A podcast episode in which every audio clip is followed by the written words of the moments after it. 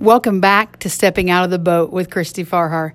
I am currently hiding in my church bathroom in the back of the sanctuary. This is where my life is today. Have you ever just had one of those days where you just can't seem to get any time alone or quiet? Well, that's where I am. And so I told Ed, I said, I'm going to the church before food pantry and I'm going to hide in the bathroom. So here I am hiding in the bathroom talking to you all. But today I want to talk to you a little bit about my journey to the Micah 6.8 project, where it started, where it's been going, and where we hope that it continues to go. So in 2010, I was sitting on my couch and my phone rang, and it was this gal that said, Hey, you don't know me, but I got your number from Jenny Cox, and I think you're supposed to go to Africa with me. And I did not hesitate. I said, Okay. We talked for a minute, got off the phone, and Ed said, What was that? And I said, Well, this chick said, even though she didn't know me, she wants me to go to Africa with her. And he said, Wait a minute, you're going to Africa with someone you don't even know. And I said, Yes, why not? Because that's just how I am. And if you ask people that really know me, a lot of times I would just jump into things. And that may not necessarily always be the best thing to do. But I have found with my personality, and just how I am, it's just easier for me to jump in and get things done. After she called, though, I knew that I was supposed to go. I had had this calling on my heart for Africa since I was about six years old. And I remember, I remember where I was at in my parents' driveway. And I can't even tell you what I had for supper last night. That's how bad my memory is. But I knew that I had a call in my life for Africa. I didn't know what that looked like or where it would take me. And so to me, this was the first step to get there. And so as we started this journey of preparing to go to Africa in 2011, I started to think about, you know, what things I needed to do. And then my daughter at the time was 16 or 17. I can't remember exactly, but she decided that she wanted to go. And Ed said, You know, I don't care if you go and get your head cut off, but Amy isn't going. Now, why in the world do we automatically assume that when you go to Africa or another third world country that you're going to get your head cut off or kidnapped or you're going to be rotating around a spit above a fire? I don't know, but we always seem to assume the worst, and I think it's probably because it's unknown territory. I have learned that going into places that are unknown are scary and hard, and for me, I like to control things. I have worked on that throughout the years, but I do not like to be out of control at any time. That's probably why I was never a drinker or did anything else because I want to be in control. So, throughout the year before um, we went, my sister also decided that she wanted to go. So, this trip, trip was going to be very special for me. Um, most people know that I'm not an emotional person. And if you heard this story before, I apologize. Maybe you'll learn something new, but I don't cry. Well, okay, I'll be honest with you. I do cry, but I don't cry in public. I save it for Ed. Poor Ed. I don't even like to cry when I'm watching a movie. Last week we went to see The Lion King, and in the opening scene, I began to tear up, and I was like, oh my goodness, you are in a public place. You cannot cry. Because I ugly cry. Now, I don't ugly cry like some people I've seen, but anyway, I just, again, I like to control things. I like to control my emotions. But anyhow, I began to prepare myself for what we were going to see and experience. And so I started to read about Ghana and West Africa and the plight of the child slaves. So by the time I went, I felt like I was fully prepared to go. Boy, was I wrong. I was nowhere prepared to go on this trip. And I think a lot of times that's how it works in life. We think we have got everything ready. We think we know exactly how something's going to go. And typically, it does not happen. Like I've said, there's always joy in the journey. It's not the destination, it's not the preparing, it's the journey that you find the most joy in. So we had finally came to the day we were supposed to leave, and we made the long journey. It's about a 24 hour trip by the time you leave where you start, which we usually start in Indianapolis. That trip we started in Evansville, but it's about 24 hours by the time you land in Accra. And I remember stepping off the plane and thinking a couple things. One, it was really hot. it's hot in Africa. And two, I remember when as soon as my feet hit that ground, I wept because I knew in that moment that was exactly what God had for me. I had no hesitation at all. I knew that I was where I was supposed to be. And I knew that I had just landed in the purpose that God had planted in my heart as a child.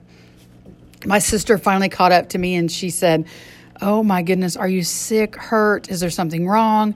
Because, like I said, I don't outwardly react, I don't really show my emotions. And so I had confided in her that same thing. And that trip was the beginning of something that I could not even wrap my mind around or even know how it would go or where we would be today. It was so overwhelming to see Africa for the first time.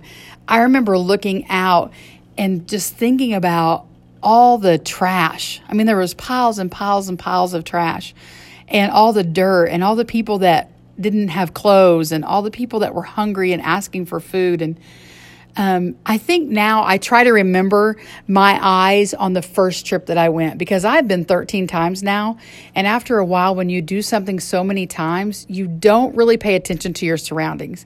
And so I try to remember when I'm there to make it a point to look out the windows at that mountain view that I've seen hundreds of times, maybe not hundreds of times, but a lot of times on the road from Accra to Kumasi, or at the jugs of palm oil, or the clay pots on the side of the road, or the people selling their vegetables or things that they make. And um, you can ask any of the teams that I've taken with me. I will not, I will tell them not to sleep in the car, to take it all in. And I tell them to get back on the plane tire, that you want to take in every experience that you have while you're there.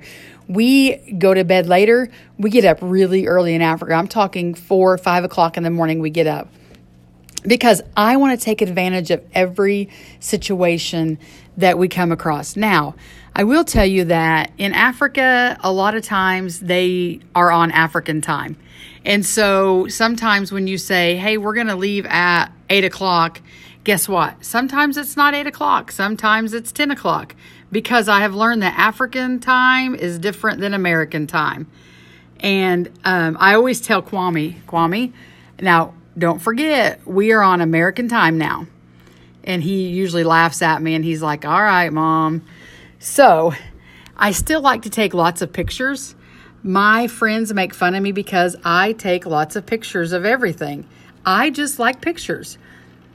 I love to document things in picture form. I remember on that trip thinking a few things. Um, number one, how spoiled as Americans we are. And it's really sad how spoiled we are if you think about it. Think about our cell phones, for instance. When our cell phones get down to 20%, what do we do? We have to find a charger and plug it in because we cannot seem to operate any moment of time without our phone close by. Or electricity when the electricity goes out, we stress out and we ask everybody on Facebook if theirs is out too. I think it's things like this that we blessed Americans take for granted. And I'm serious when I say that we are blessed to have been born in America, the land of plenty, as they say. Sometimes I feel really guilty that I was born a white American woman. And I know that sounds weird to some of you, but it so resonates in me that I don't know the issues that people of another color or race or nationality have to go through. I don't understand that because I've never had to deal with that myself. I think that's why we have to remember to keep an open mind. Not everyone looks like us, talks like us, acts like us. And so it's important when we see things that we don't understand that we take a step back and think that they are coping with things that we will never have to deal with in our lifetime. When I went to Africa, I remember thinking it's truly tragic and horrific and devastating that these were the things my eyes were seeing for the first time. And no amount of pictures, no amount of research can prepare you for actually putting your eyes on the reality of things that are happening not so far away. That was a 10 day trip. So after we came home, I could not get Ghana out of my mind. I couldn't stop thinking about the poverty, their lack of food, the suffering child slave. And I just didn't feel like it was fair that I was sitting here in my home with electricity and running water and never having to worry about how to feed my kids or how to clothe them. And I just couldn't get past the fact that I needed to do something. So for two weeks, I sat and cried every day. Every day. Now, if you asked me about my trip during that time, I'm sure I couldn't formulate into words what to say other than to cry. Ed finally said, Okay, Christy, let's just do something. If this is something that has shook your world so bad, let's do something to change the culture. So from there, the project was formed. Now, I would love to say we started the project and everything was wonderful, and here we are. It took a long time to figure out our role in that society and what we would do. You know, at first we thought, well, let's do a residential facility. Let's just rescue every slave we can off the boat, off the lake, or and off the boat. Let's just get them all off and let's just put them in a facility and everything will be good. And then the more we thought about it, the more we thought, what happens when they turn 18? Much like the foster care system here in America, when they turn 18, then what? You know, we had to figure out what to do then, how to educate them, how to teach them how to um, just survive in life. And so we thought, we started to think, how can we holistically make this work for the whole family unit and not just the child slave? How can we affect the parents and kids alike to change a culture? Out of that thinking was birth vocational training centers so that we can teach parents a skill and a trade and they can go out and make a business of their own. After they are in our facility, and learn how to effectively sew and take all the practical tests they have to take because it is um, very structured. You know, they have to take an NVTI test, which is showing that they know how to do what they've been taught to do. But after they pass all of that stuff, they are gifted a sewing machine from their sponsors so they can begin immediately with their own business. This sewing machine is $75. $75 that is going to change someone's life and the life of a family. I have heard story after story about students being able to change their lives and their family by just one year of training. One of our students, who was our top student, now teaches in our school. Another was finally able to make enough money to leave her abusive husband and rent an apartment for her and her kids. That is a huge step for a Ghanaian woman. That is something they're not often able to do because they don't have the resources to do that. You know, we are constantly thinking about how can we break the cycle of slavery? How can we effectively take what we know and listen to what works in Ghana and make a change for these beautiful people because we cannot go in there and enforce our American ways on them. It won't work because it's not America. They have a beautiful, beautiful country. They have beautiful community. They do so many things well. It's just a few things that they've lost a little bit of touch with. And so for me, I have learned that I can say, hey, let's do this and let Kwame, who's our in country director, let him figure out how best it's going to work in Ghana. You know, I spent a long time trying to figure out why there was child slavery, why the government wasn't doing anything about it, and how could we help eradicate it. There is a multitude of reasons why it continues to happen, and it's beyond our first world brains to figure out the whys of things, and we will never figure it out.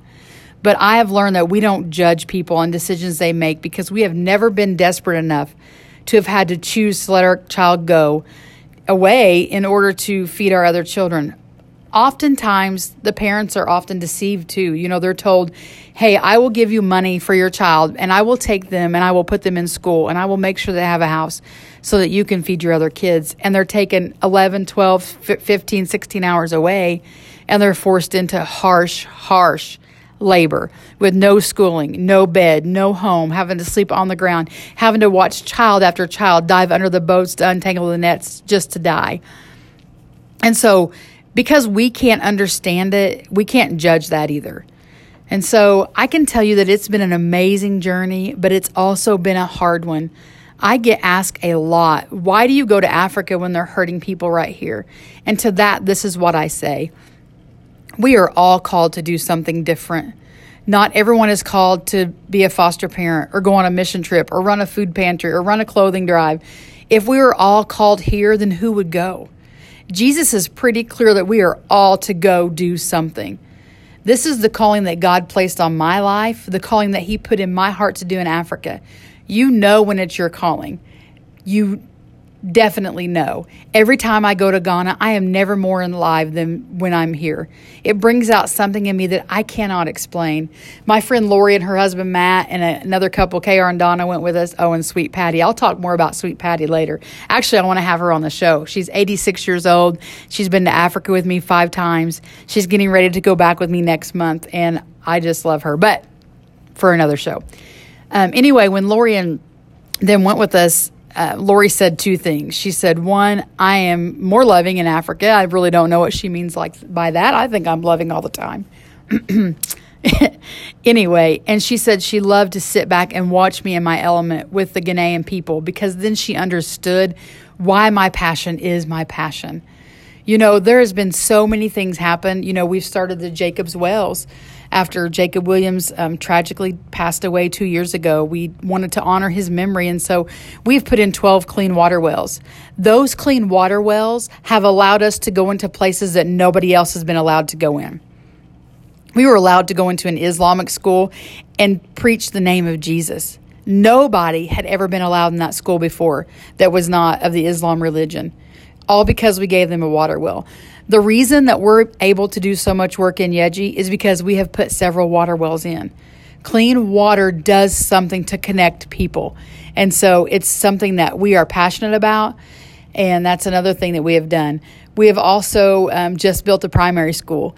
We were there in October. We, um, Kwame and I, we were kind of being selfish and we said, let's buy that plot of land over there and let's build us a guest house so that we don't have to pay to stay in these houses and we can make it nice. And, um, you know, a lot of times when you go to Africa, you don't have the amenities that you have at home. You don't have air. You don't have trash cans. Believe it or not, there are no trash cans in Africa. And so um, we thought, let's build a guest house. And then God really corrected us very quickly. And we said, let's build a primary school. And in nine months, we have built a primary school from the ground up. And we're getting ready to open it in September. So God continues to bless this project, not because of me, not because of my board, not because of Kwame, but because we said yes to God and we've continued to let God lead this project. I just want to encourage you that if I can do it, a 43 year old, middle class, middle aged woman from Shoals, Indiana, you know, Podunkville, basically if I can step out into my calling and work in Africa, you can do whatever God has put on your heart in that dream.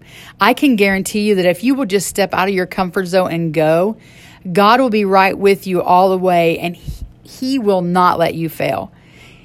All you have to do is keep putting one foot in front of the other, one baby step after another. And so I just want to encourage you guys to take some time and figure out what it is that God has for you. What is it that you are so passionate about? What makes your heart come alive? Because I guarantee you that that is what God has for you. Thank you guys, and I'll see you next time on Stepping Out of the Boat with Christy Farhar.